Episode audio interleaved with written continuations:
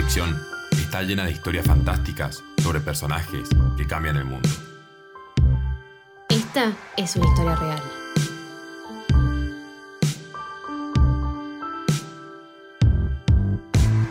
Soy Francisco Sánchez Giacchini. Y yo, Agustina Serra, y hoy caminamos junto a Beatrice Webb, una autora comprometida con el conocimiento científico y madre de la idea del estado de bienestar.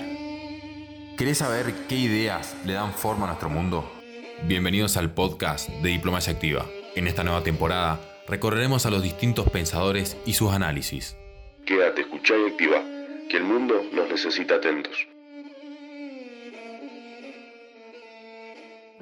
El filósofo liberal Herbert Spencer solía visitar la biblioteca de su amigo Richard Potter, un rico empresario industrial que hacía su capital con los ferrocarriles de Liverpool a finales del siglo XIX.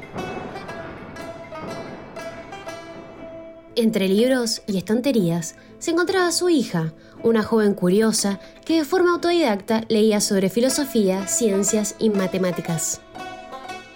El pensamiento de Beatrice se construye en dos contradicciones. En principio, no seguía estrictamente las ideas individualistas o de la supervivencia del más apto de Spencer, que, entre lecturas y conversaciones, se había transformado en su maestro. Y segundo, se alejaba de la moral victoriana de la época, que creía que la suerte de cada hombre se veía básicamente como resultado de sus propios actos. Dicho en otras palabras, se creía que el pobre era pobre porque era perezoso o incompetente.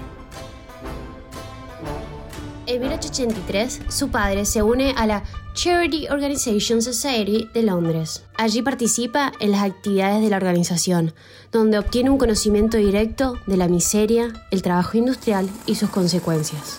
Intrigada de la situación de los trabajadores, se disfrazó de obrera y comenzó a trabajar en talleres textiles. Como investigadora, consideraba fundamental el estudio científico y riguroso de las condiciones de vida y de trabajo de los pobres y de la observación directa de los hechos.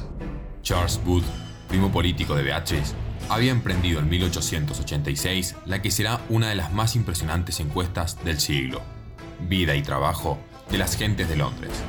Esta encuesta provocó un fuerte impacto en nuestra protagonista y, a partir de este estudio, comenzó a producir ensayos con datos reales sobre las infames condiciones de las personas que no tenían la suerte de nacer en una clase acomodada.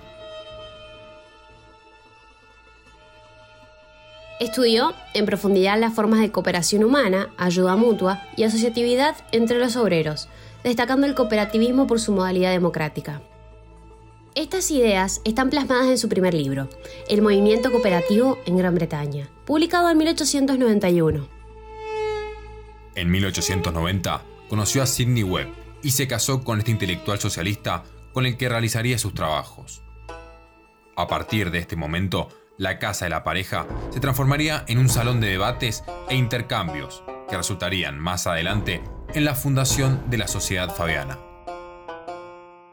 Los fabianos eran un grupo de socialistas no marxistas que creían que el socialismo llegaría por una evolución progresiva y no por la revolución tuvieron una gran influencia que derivó en la creación del Partido Laborista Británico, sentando así las bases del socialismo democrático, aún presente en nuestros días.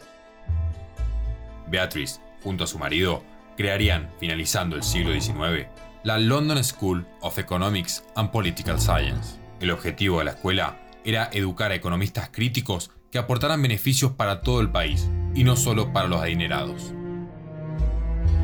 Esta escuela tuvo un importante papel en el desarrollo y la consolidación de la economía como una disciplina independiente.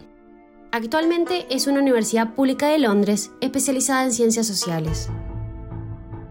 En los inicios del nuevo siglo, Beatrice publicó el Minority Report, un informe en el que se hablaba de un sistema de atención pública desde la cuna hasta la muerte, con el que se aseguraría además un estándar mínimo nacional de vida civilizada para todos los ciudadanos por igual de cualquier clase y sexo.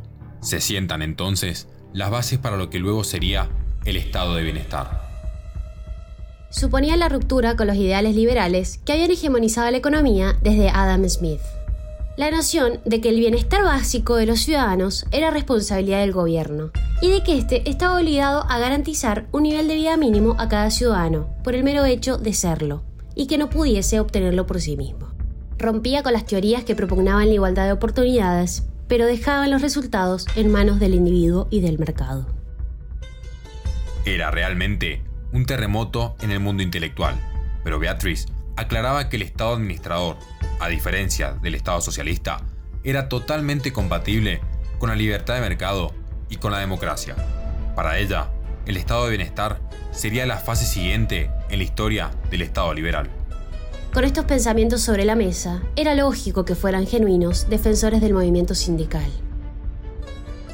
Entre sus obras más importantes destacaron La historia del sindicalismo y Democracia Industrial, un texto clave para entender la evolución del socialismo no marxista en el mundo.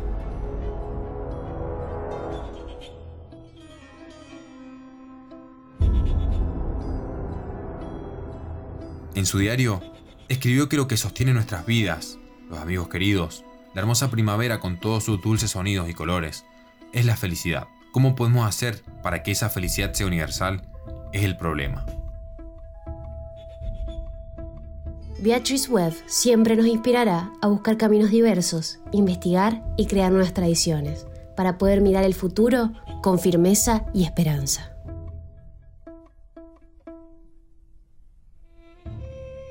Encontramos en www.diplomaciaactiva.com y también en Instagram, Twitter y YouTube como Diplomacia Activa.